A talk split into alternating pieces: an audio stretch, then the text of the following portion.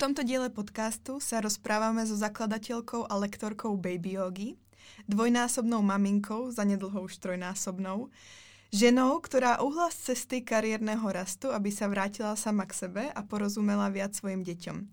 Lenka Gajdoštíková.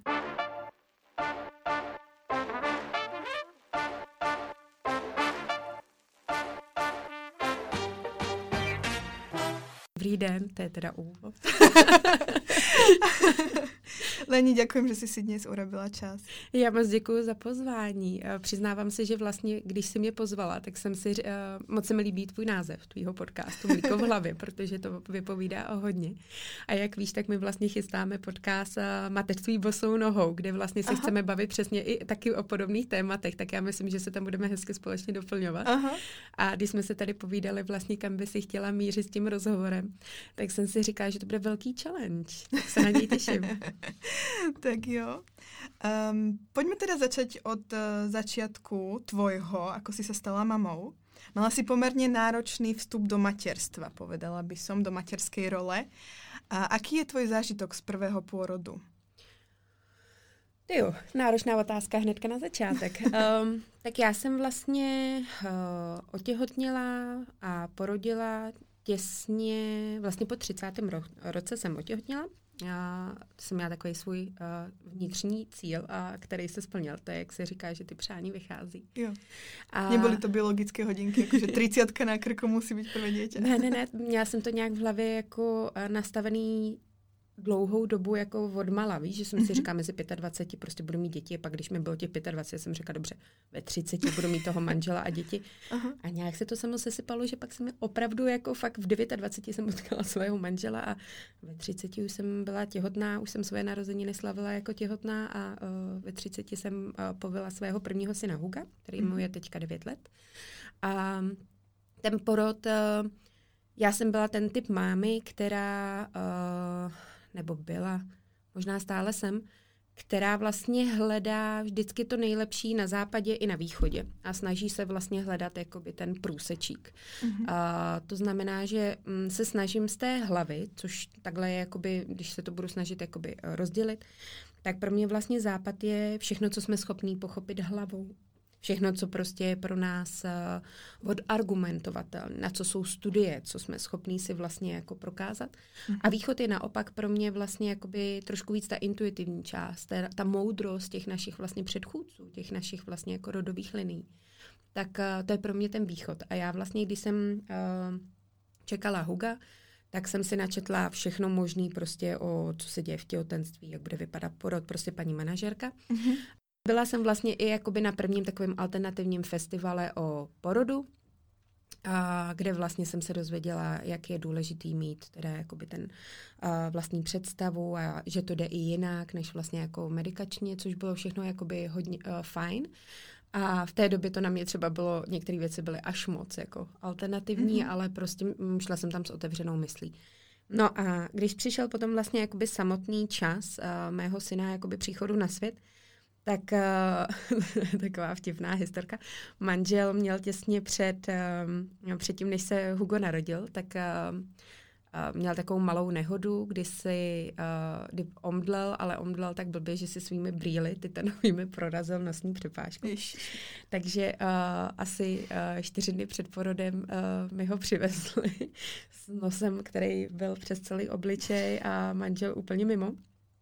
A já si pamatuju, že jsem tenkrát Hugovi vysvětlovala, že se nemůže ještě narodit, protože tatínek by na těch fotkách vypadal hrozně. A uh, fascinující na tom bylo, že vlastně jsem to tomu jako uh, svýmu uh, mimču v bříšku vysvětlovala a uh, termín jsem měla 4. srpna a vlastně 4. srpna už jsem cítila jakoby nějaký jako kontrakce, že by jako to mohlo přijít. A já jsem říkala Hugovi, ještě vydrž, zítra to tátovi jako sundají a nebude vypadat tak hrozně, bude mít jenom jako nálepku přes nos. No a uh, když jsem vlastně odvezla toho pátého ráno mého muže do nemocnice, aby mu právě vyndali všechny ty prostě stehy a ty věci z toho nosu a jenom mu to zkusili dát do dlahy, tak uh, já jsem vlastně tam v době, kdy jsem začala, uh, dostala jsem kontrakce rovnou po pěti minutách, ale takové jako, že se to dalo rozhýbat. Takže vlastně my jsme rovnou tam tuď potom ještě jeli naštívit eh, prade, uh, pradědečka, uh, Dušanovýho vlastně dědu, který mu bylo 92 dva, myslím, v té době. A Uh, ten se nás ptal, kdy to bude. My jsme říkali, no my jsme na cestě do porodnice, ale ještě jsme vás chtěli pozdravit. A uh, pak vlastně jako byl už ten samotný porod, kdy já jsem vlastně měla uh, domluvenou staniční sestru, Uh-huh. A uh, odehrály se tam nějaké věci, které za mě nebyly v pořádku, že tam vlastně na nás uh, Uh, mého manžela přesvědčili o tom, že by bylo dobré, aby u toho byl uh, určitý pan doktor. Mně řekli, že můj manžel se domluvil s panem doktorem, že se o mě postará. Prostě jako nás drželi od sebe, ano. Bylo to takový jako neúplně OK. A mm-hmm. já jsem vlastně tu staniční sestru nebo prostě tu porodní asistentku, kterou jsem tam měla domluvenou, tak já jsem ji uh, vlastně tam měla kvůli tomu, abych měla pocit, že tam někdo, kdo mi řekne, jak ty věci jsou. A uh, vlastně to šlo úplně jinak, než jsem čekala. Vlastně manžel tam nefungoval uh, do té role toho, že by ten byl vlastně tak vyděšený, abych já byla v pořádku a miminko bylo v pořádku, že by jim byl schopný odkývat cokoliv. Já se na něj za to nezlobím, mm. ale vlastně si to, dokud tam nejsiš, tak si to nedokážeš uvědomit. A to samý potom vlastně uh, Oni, uh, protože z jejich pohledu ten porod postupoval jakoby pomaličku, protože uh, jsem neměla ty kontrakce z jejich pohledu dostatečně silné, tak mi bez mého vědomí píchli oxytocin. A já jsem na něj měla docela slušnou alergickou reakci, že jsem vlastně začala uh, vidět uh, červeně, myslela jsem, že mi vylítne srdce z hrudníku, slyšela jsem je z hrozné dálky a trvalo asi uh, hodinu, než se to tělo na to trošičku zvyklo a přišly hrozně intenzivní uh, kontrakce. No celé to dopadlo tak, že vlastně mi museli na břicho tlačit, já jsem byla hodně, uh, hodně potrhaná, aby se malej vůbec narodil, já už jsem pak neměla vlastně vůbec sílu a Uh, ztratila jsem i vlastně hodně krve a uh, celý ten porod, když uh, já jsem hnedka po porodu, jsou v tobě hormony, jsi nadšená z toho, že vlastně jako porodíš, porodíš prostě jako to dítě, vlastně držíš v náročí ten uzlíček, je to prostě hrozně něco, co je naprosto nepředatelná zkušenost a každý ji prožívá jinak. Mm-hmm. A, ale já jsem měla jako, neměla jsem šesti nedělí, ale měli jsme společný fakt jako tři, ne, tři měsíce, kdy jsme si hodně hrabali na dno, já i vlastně jako malý a Zažili jsme během toho prostě um, apnoickou pauzu, že mi vlastně malý přestal jako dýchat a skončili jsme v nemocnici. A přivezli jsme si uh, od někud, nevíme přesně odkud, prostě uh, bakterii, kterou měl v oušku, takže měl opakovaný zánět ze středního ucha a tím se vlastně rozjel celý ten kolotoč toho, že vlastně se mu díky antibiotikům zničila jakákoliv vlastně mikroflora, ačkoliv jsem se snažila kojit. Do toho měl vlastně alergii na mlíko, což mi tenkrát paní doktorka tvrdila, že není možný, že má alergii na mlíko, protože já ji nemám. Prostě se sešlo v tom prvním porodu a těhoten, v eh, tom prvním porodu a vlastně mateřství těch prvních několika měsíců tolik vlastně mm, věcí, které byly takový ty wake-up cally, aby si vlastně začala o věcech uvažovat jinak, ale zároveň tak strašně vyčerpávající, že uh, naprosto chápu ženy, který uh, řeknou, že se v tom mateřství třeba necítí úplně dobře a že jsou spíš v něm nešťastní, protože já jsem v tom momentu byla tam taky. Zažila jste teda poporodné úzkosti s tím související? Uh, nebyly to vyloženě poporodní úzkosti. Já jsem spíš měla takový ten uh, totální vyčerpání, mm-hmm. protože já jsem vlastně do toho měla potřebu dokázat, že uh, jsem super žena, která zvládne vlastně uh, pracovat a zvládne se vlastně starat jako o malé miminko. Takže já jsem, myslím, že Hugovi byly uh, dva týdny nebo tři neděle a už jsem dělala akci pro 250 lidí. Dneska bych to neudělala, jako já nevím, co mě to tenkrát, prostě jsem měla hroznou potřebu ukázat, že vlastně jako uh, to, že porodíme, nás uh, nestaví v rámci společnosti prostě jako na druhou kolej. Mm-hmm. A fakt vůbec nevím, jako možná to bylo i něco jako spojený se mnou, že jsem si chtěla dokázat, že vlastně uh, uh, nejsem jako z obliga, nevím. Mm-hmm. Uh, spíš to takhle vidím. A um, spíš než poporodní úzkosti jsem uh, měla to, že jsem se v tom mateřství ztratila. Že jsem vlastně tak moc se snažila jako starat o to, aby vlastně malý byl úplně v pořádku, abych mu vlastně pomohla co nejvíce jako přirozenou a šetrnou cestou a hledala jsem vlastně ten balans mezi tou západní a východní právě medicínou, protože něco ti řekl jeden do- doktor, druhý ti řekl něco úplně jiného. Teďka ty prostě jako si vnitřně ti vlastně něco z tebe volá, prostě ne, to prostě jako je jinak a a já jsem uh, vlastně byla tak jako vyděšená z toho, co se dělo, že jsem slepě jako důvěřovala těm lékařům, což jako já vím, že oni to dělají s nejlepším vědomím a svědomím. ale že vlastně jsem hrozně potlačovala jako to, že vlastně ty vnitřně tušíš, co je ta správná jakoby cesta. A to bylo vlastně spíš než poporodní úzkosti bych nazvala to, že já jsem se prostě ztratila sama v sobě. Já jsem mm-hmm. prostě při tom, uh, při vlastně jakoby tom, ať už porodu nebo těch prostě prvních měsících, tak uh, jsem přestala být schopná, si pamatuju, jsem se podívala na sebe do zrcadla. Já jsem vůbec nevěděla, kdo to je.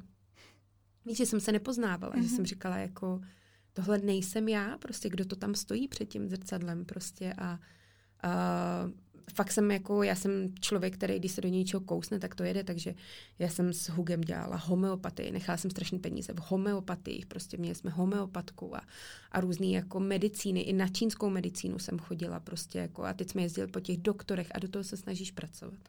Tak tam úplně ztratila jsem vlastně to, že bych se měla pečovat já sama o sebe. A to je vlastně, proč vznikla baby yoga, protože uh, si mi, Jo, ještě vlastně bych měla doplnit jednu věc. Jedna věc bylo to, jak jsem se cítila já. A druhá věc bylo to vlastně, že um, já osobně jsem cítila jakoby intenzivní vlastně tlak okolo sebe, že bych se tak cítit neměla. Mm-hmm. Protože jsem mm-hmm. často slyšela okolo vlastně od svých jako kamarádek, kteří to samozřejmě mysleli hrozně dobře, dneska jsou to sami maminky, dneska se sami věnují prostě těm uh, tématům okolo třeba jako hypnoporodu nebo něčeho podobného, kdy ti sami vlastně jakoby ty maminky řeknou, uh, no ale teď by si měla být šťastný, tohle je nejkrásnější období. A teďka ty si říkáš, tak jsem špatná, že to takhle nevnímám. Mm-hmm. A vlastně jsem, uh, jakýkoliv časopis otevřeš, tak jako mateřství a prostě růžový obláčky a, a co všechno potřebujete. A... Já jsem byla hrozně překvapená, že mi o tom nikto nepovedal. O čem? Okolo mě kopec kamarátek Matiek, já jsem se stala mamou a zrazu Prostě som to neznášala. Necítila som sa v tom dobre, bola som nešťastná, plakala som každý deň, mala som pocit, že to je náročné, že to vôbec nie je pre mňa. A od žiadnej mojej kamarádky, ktorá už bola mamou, som to predtým nepočula. Nikdo ma na to nepripravil. A možná to tak neměli. Možná to tak nemali, ano. To je právě ono, že vlastně um, naše společnost je extrémně diferenciovaná. Mm-hmm. Buď to máš jako naprosto tu růžový obláček, což tvoří média a společnost prostě, protože takhle by to mělo být. Mm-hmm. On je opravdu zázrak, to, že jako dokážeme otěhotnit, to, že vlastně odnosíme se, uh, odnosíme vlastně a z našich tkání se tam prostě jako postaví v nás jako miminko.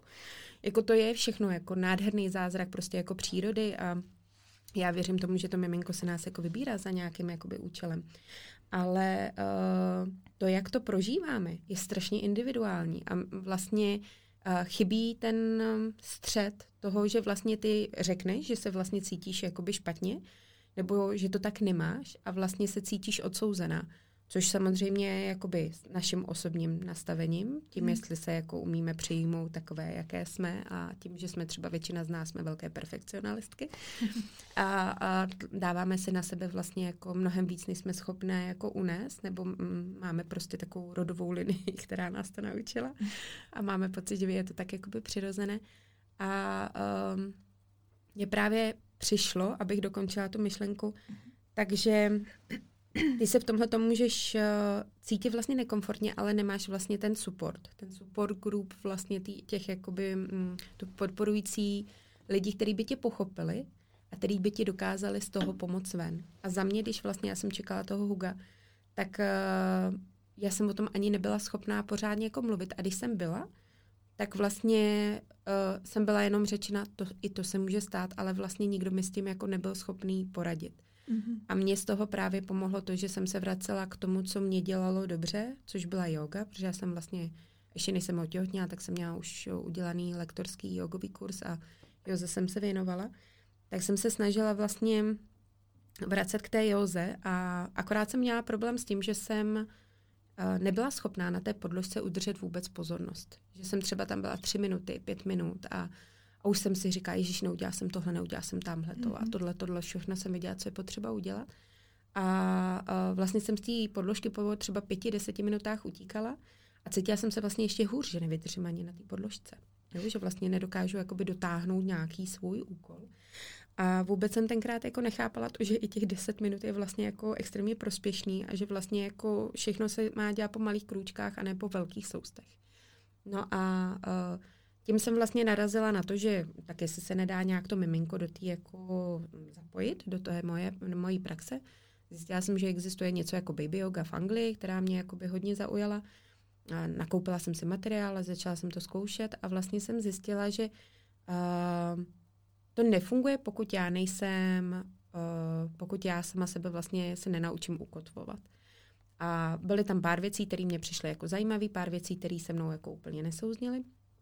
Ale já jsem si vlastně postupně z toho vytvořila něco, co fungovalo mně a co mi vlastně pomohlo se fakt dostat z toho, eh, z toho mého mm, temného kouta, z té hmm. jako mojí temné noci, uh, zpátky vlastně nad hladinu a být schopná dýchat. No. Tak, hmm. Takhle vznikla Baby Yoga, jen tak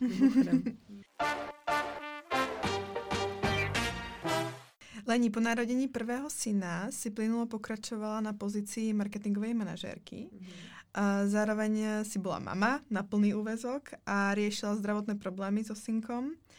Je vůbec možné být mamou a přitom pracovat tak, aby byly všetky strany spokojné? Je tato vízia, představa reálna? Já myslím, že to je velmi o osobním nastavení každé ženy. Já jsem nebyla na plný úvazek máma, já jsem měla uh, pomoc, já jsem měla chůvu, která u nás byla vlastně, já jsem chodila do práce na sedmou hodinu a ona o nás byla vlastně jakoby od nějakých půl devátých, kdy se vyměnila s mým manželem a já mhm. jsem si vlastně ve tři hodiny přebírala zpátky syna a pak mhm. jsem pracovala ve večerních hodinách. Uh, a to jsi měla od, uh, od jakého věku? Hele, já jsem do půl roku jsem pracovala uh, z domova uh-huh. a uh, v půl, uh, v půl roce jsem se vrátila zpátky do práce. A uh, jestli se to dá skloubit, uh, má to uh, vždycky obrovské oběti a myslím si, že si velmi často ty obrovské oběti neuvědomujeme. Uh, já nemám uh, úplně, do, uh, moje maminka je pracující, uh, tchýně je starší, má své uh, pejsky, kterým věnuje velkou pozornost. Takže nemám vlastně jakoby takový ten support těch vlastně jakoby babiček, což mám pocit, že je téma, který vlastně řeší většina maminek, že vlastně jsou hodně izolované a že nemají vlastně tu pomoc a pak jsou hodně mm, přehlcené vlastně tou péčí o to miminko, těma starostma, povinnostma, které jsou s ním spojené, že to není jakoby nic jedinečného ale že vlastně uh, asi skombinovat by to šlo ve chvíli, pokud jsi ochotná ty uh, oběti tomu dát. A já jsem nebyla.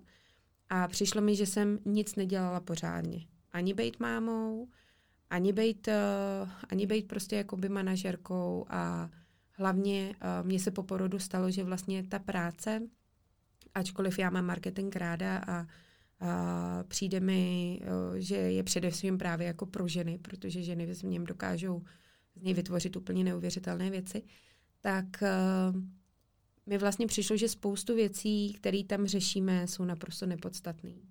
A já jsem se vlastně jakoby spíš než cokoliv jsem se překlenula do toho, že jsem si říkala, já už ale vlastně nechci být tohodle součástí. Já chci dělat něco, co uh, bude někoho jiného rozvíjet, podporovat a bude mít nějaký reálný přínos pro tu společnost.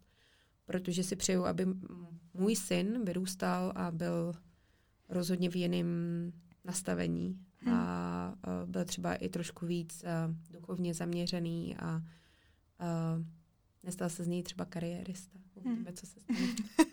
Takže jako jde to, ale musíš mít dobrou stru- musíš mít velkou podporu, mm-hmm a musíš být připravená na to, že tam budou velké oběti a jestli jsi ochotná vlastně na ty oběti přistoupit. No a ako si spomínala, že ženy jsou teda uh, v této době, ženy jsou, jsme, protože já těž, izolované od těch babičiek. Je to tak, že nám, že jsme izolované nechceně, alebo že nám to vlastně takto vyhovuje? Že nechceme, aby babičky tolko zasahovaly do té výchovy? Možno. Já si myslím, že to není jenom o těch babičkách, o tom, mhm. protože vlastně jak se posunulo, my máme, uh, posunulo ten čas, kdy většinou maminky mají ty děti, tak uh, spousta těch vlastně jako uh, našich maminek, těch vlastně jakoby babiček, tak jsou pracující. Mm-hmm. Jsou to lidi, kteří ještě jsou aktivní, pracující, mají svůj život A my se za ně jako, na, za to fakt jako nemůžeme jako zlobit, nebo prostě tak to je, taková je situace. A každá rodina to má nastavený jako jinak a každý člověk je jako velmi osobní a každý to má hozené jinak. Ale já si myslím, že tu izolovanost není jakoby jenom o těch babiček, protože vlastně uh, to je jeden ze zajímavých hovorů, který jsem měla se svojí tchýní, která právě říkala, jako když vy mladí si představujete, že my bychom měli vám hlídat děti. A já jsem říká, tak to rozhodně není, ale vlastně uh, nějaký zvýšený zájem a nějaká jemná pomoc, protože si to pamatujeme sami z dětství, že mhm. vlastně ty babičky pomáhaly těm našim vlastně jakoby rodičům. Tak uh, je to vlastně naučený model, který tak nějak jakoby doufá, že vlastně bude fungovat. Ale já větší izolovanost, než vlastně s těma jako babičkama, dědečkama, tak uh, mnohem větší, a ještě závisí, jaký jsou vztahy v té rodině, že jo? to tam hraje velkou roli, tak si myslím, že vlastně tu izolovanost tvoří uh, ta společnost, protože my jsme se tady o tom bavili, než jsme si uh, zapli mikrofony, že uh, jestli někdo umí vytvořit obrovský tlak jedna na druhou, tak jsou to právě ženy. Uh, já nejsem zastánce Facebooku, ano, používáme to z důvodu prostě marketingu, ale uh, třeba z facebookové skupiny, kolik je tam, nebo i na Instagramu, kolik je tam hejtrů, který prostě mají jako fakt mm, nehezkým způsobem, který ti prostě říkají uh, svůj názor a vlastně ti rovnou atakujou. A jak my máme, jsme jako citliví a zrovna třeba na začátku mateřství ještě víc citliví a přesně všichni chceme udělat to nejlepší pro ty děti. Všichni chceme, aby ty děti prostě jako byly zdraví, aby prostě vyrůstaly spokojeně, aby nemuseli chodit k psychologovi, k psychiatrovi, až budou dospělí, což Možná, když si řekneme, že pravděpodobně chudí budou, tak se nám trošku uleví, protože prostě chyby děláme všichni. Mm. Tak uh, já vidím jakoby tu izolovanost spíš jakoby způsobenou tím, že uh, se nemáme vlastně okolo sebe třeba ty lidi, kteří to vidí stejně jako ty. Ty můžeš mít výbornou kamarádku, dám příklad, máš skupinu pět kamarádek, které jsou tvoje hodně blízké duše. A teďka porodíš mimčo, oni ještě nemají. A najednou postupně vlastně ty přátelství, jako ať chceš nebo nechce, tak prostě se to vytříbí. Stanou se tam nějaký prostě jako nepochopení nebo prostě se začnete rozdělovat vlastně jako dvě ramena té řeky. No a pak třeba si ty kamarádky pořídí taky děti, nebo je mají s tebou, jakoby děti v podobné době, ale máte jiný pohled na výchovu. A jsou to už vlastně jako takový ty první niance, kde ty se vlastně učíš vlastně pracovat s tím, že někdo může mít jiný názor než ty, někdo to může dělat jinak. A mně třeba tohle to přijde strašně důležitá část, která nám vlastně jako aspoň tady v Praze, jako já teď eh, vlastně nejsem schopná jakoby určit menší město, jestli tam tohle to probíhá taky nebo ne. Ale uh, najít si vlastně tu skupinu lidí, která má podobný vibe, jako máš ty, mm-hmm. uh, podobně smýšlí vlastně nad tou výchovou a nejsou právě negativní nebo nejsou atakující ve chvíli, kdy ty to cítíš jakoby jinak, a dokážou vlastně hledat ten způsob, jak spolu komunikovat a jak spolu fungovat, tak to je obrovský dar, který ty potom využiješ, když děti jdou do školky, do školy a, a vlastně mně tohle to přijde extrémně rozvíjející. Mnohem víc než nějaký mentoringy a coachingy, protože vlastně poznáváš sama sebe, poznáváš svoje hranice, poznáváš, co je pro tebe důležitý a zároveň se učíš respektovat to, že to nikdo má jinak. Hmm.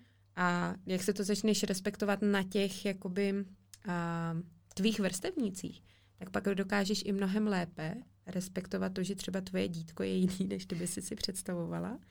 A, a nemít tu potřebu ho mm, vytesávat do své představy, ale vlastně hledat to, aby on zůstal ve své jedinečnosti nebo ona zůstala ve své jedinečnosti a z tebe se stala ta respektující máma, ale ta, která dává hranice.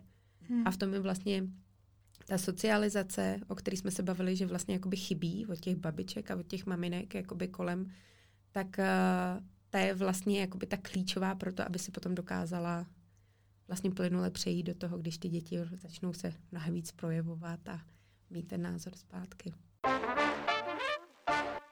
Ty teda stretáváš veľké množstvo maminiek. Aké sú najčastejšie eh, starosti, ktoré ich trápia?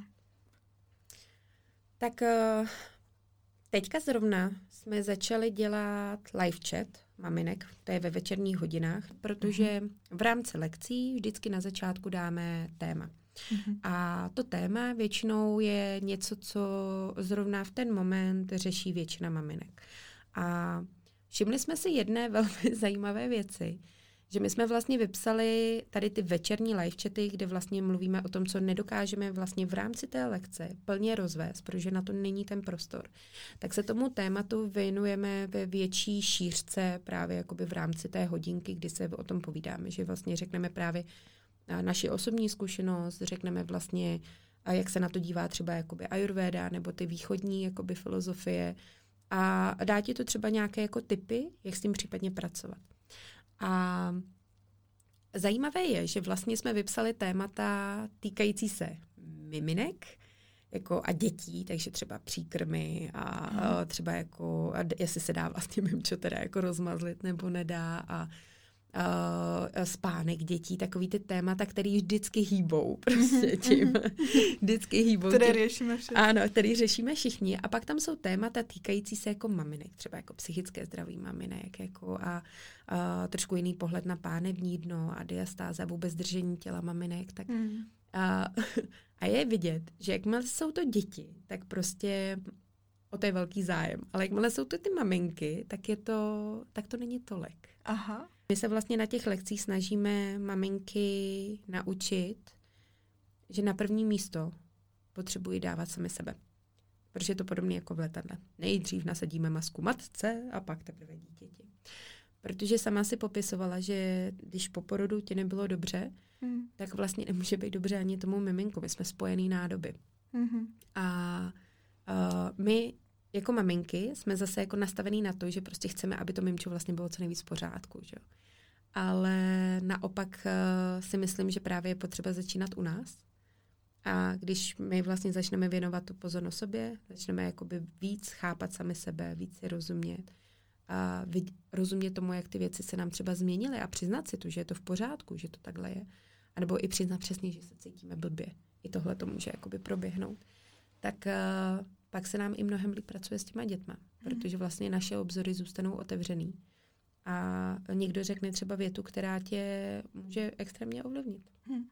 Takže ty témata jsou, jak jsem popsala, uh, po každý, po každý týkající se dětí a nějakých uh, růstových, vývojových vlastně jakoby uh, fází.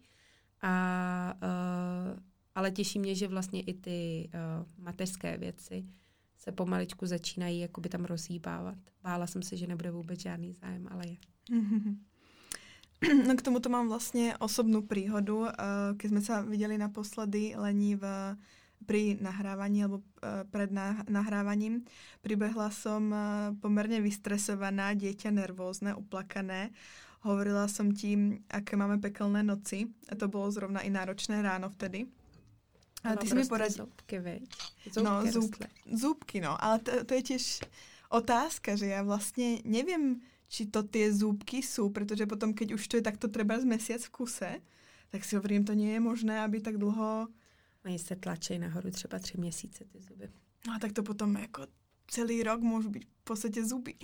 Já jsem se smála, existuje tričko, který je, mám takovou fázi, období, mám takové období, tak, tak to je, říkám, že to je mantra náš maminek. Aha. A my máme období zoubku, my máme období prdíku, my máme období vzdoru. a vždycky to pod něco můžeš schovat, ale teď to mhm. máme taky tak, jako my nemusíme všechno vědět, nám se stačí naladit a brát, že prostě jako takovýhle je zrovna dneska ten den, to teď a tady. Hmm. No ty jsi mi vtedy poradila, že uh, se mám v prvom rade vrátit sama k sebe. Mm-hmm aby, aby som eh, sa dokázala viac, lepšie naladiť eh, na medu. Co to vlastně znamená vrátit se sama k sebe?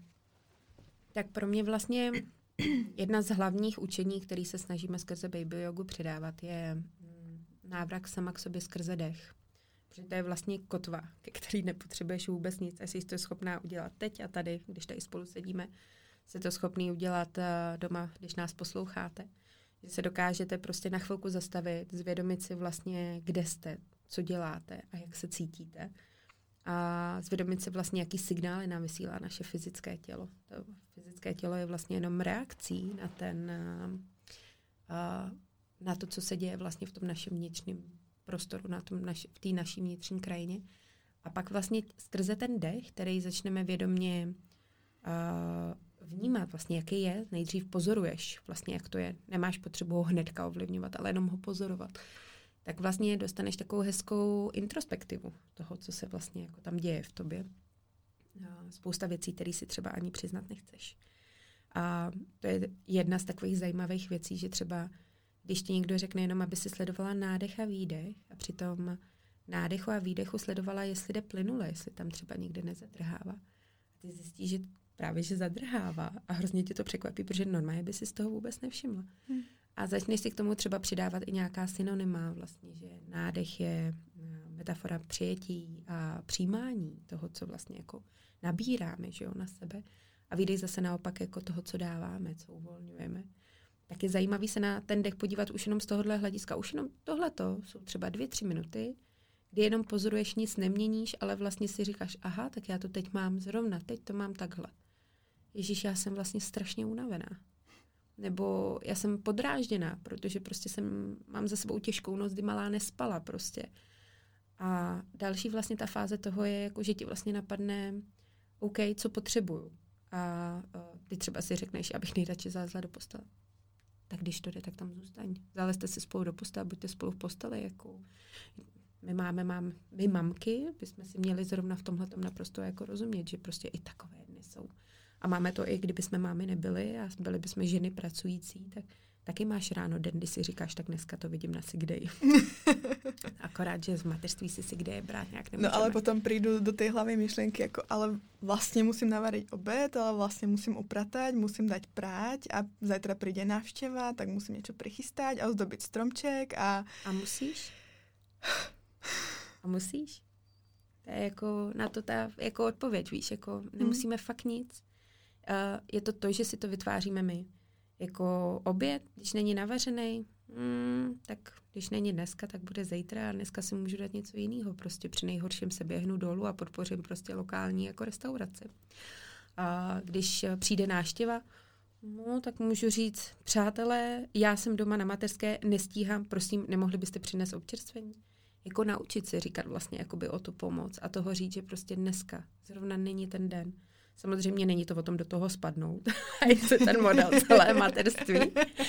Ale umět si to dopřát, si to dovolit. A to si myslím, že je vlastně ta část toho superženství, že vlastně my máme pocit, že furt něco musíme. Já jako by taky jedu v tomhle jako křečkovském kole, kdy si říkám, musím tohle, musím tohle, musím tohle.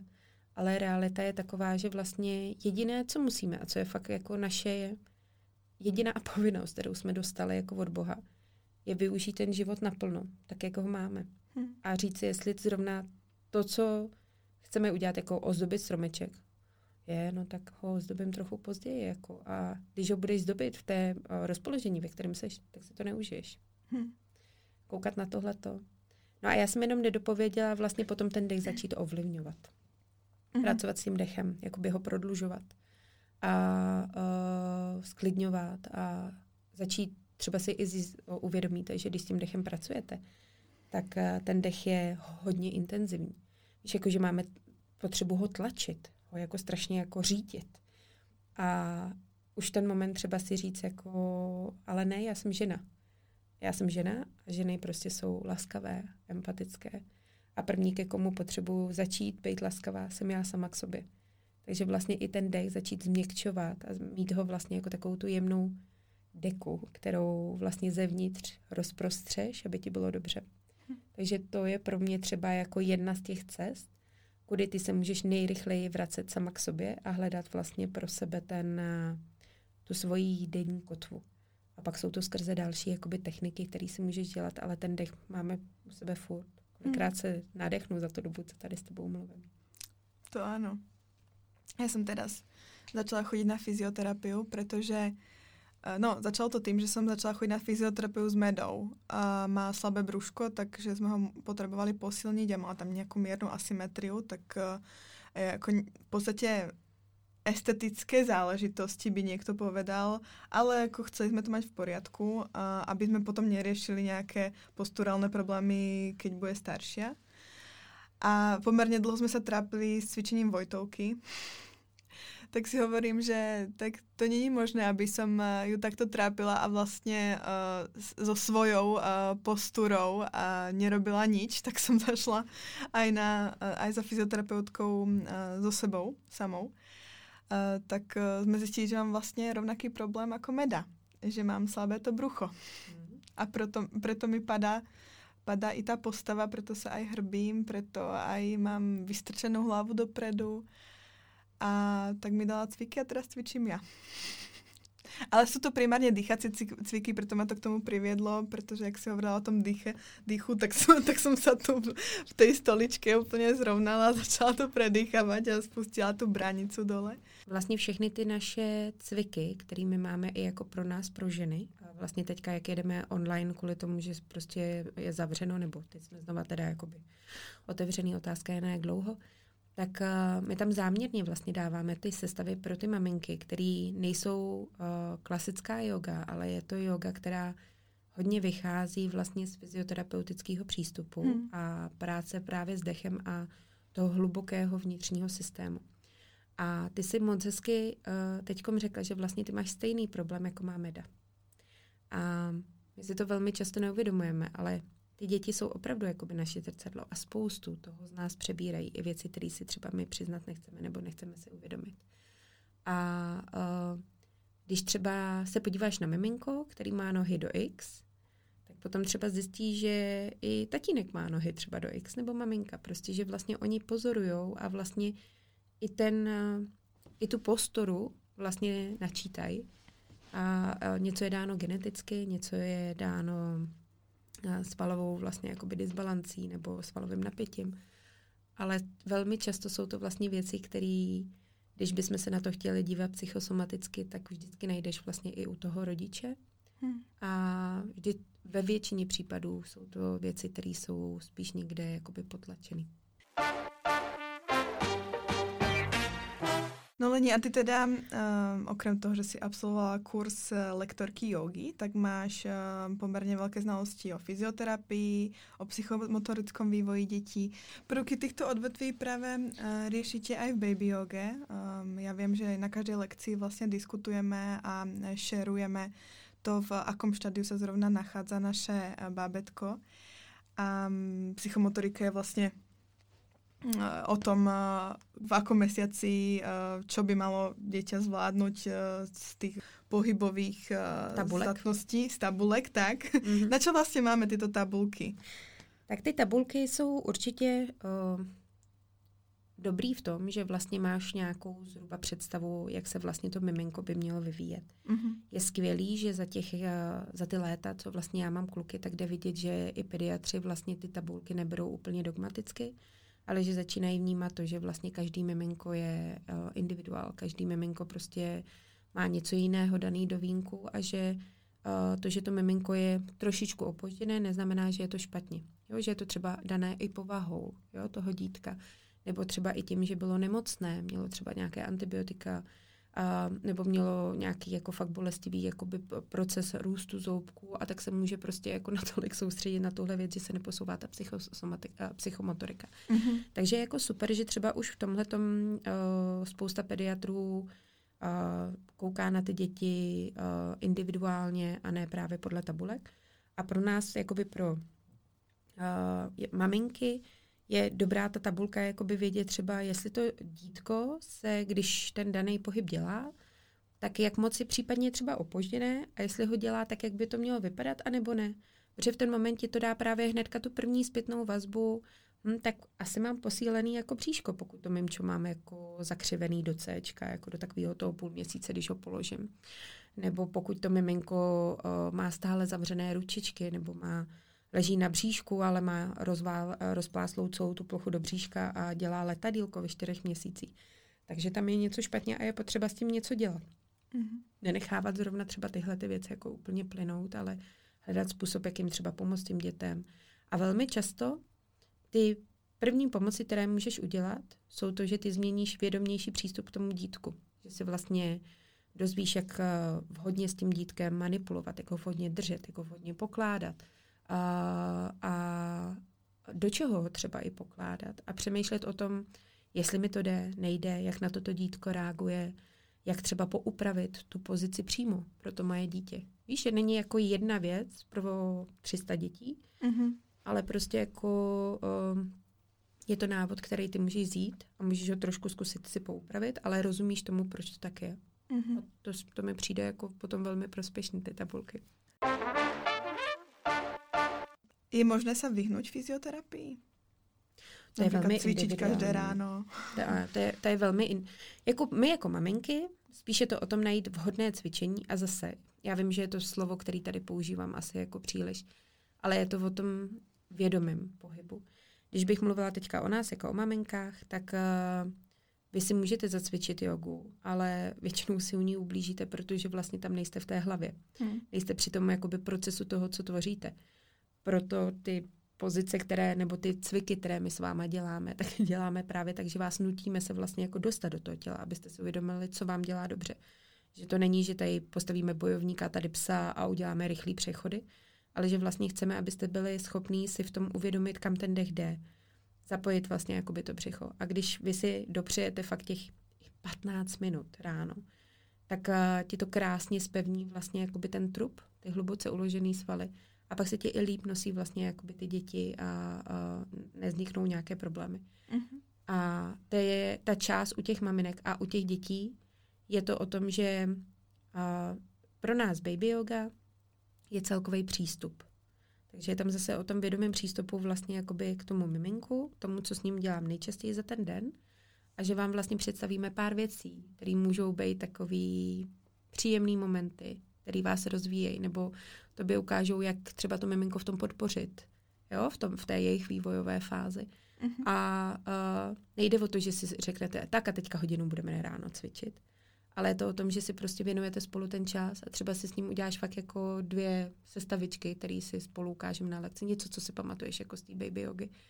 A uděláš si to prostě ve svém tempu a rytmu, který vyhovuje tobě. Mm-hmm. A to úplně stačí. Posledným bodom nášho rozhovoru um, tě poprosím o doplnění troch vět. Mm-hmm. Být dobrou mamou znamená být především ženou sama sobě. Jsem spokojná keď? Když mám rovnováhu. A nejvíc jsem vděčná za?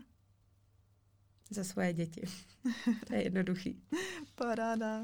Lení, děkuji velmi pěkně za rozhovor. Já děkuji moc a držím palce, aby a, tvůj podcast, který mi přijde velice bohulibý, tak aby maminkám byl oporou toho, že nejsou sami, a, když se necítí třeba úplně dobře v tom mateřství a hlavně, aby se nebáli vyhledávat tu pomoc a obracet se na lidi, kteří jim pomůžou a podpoří.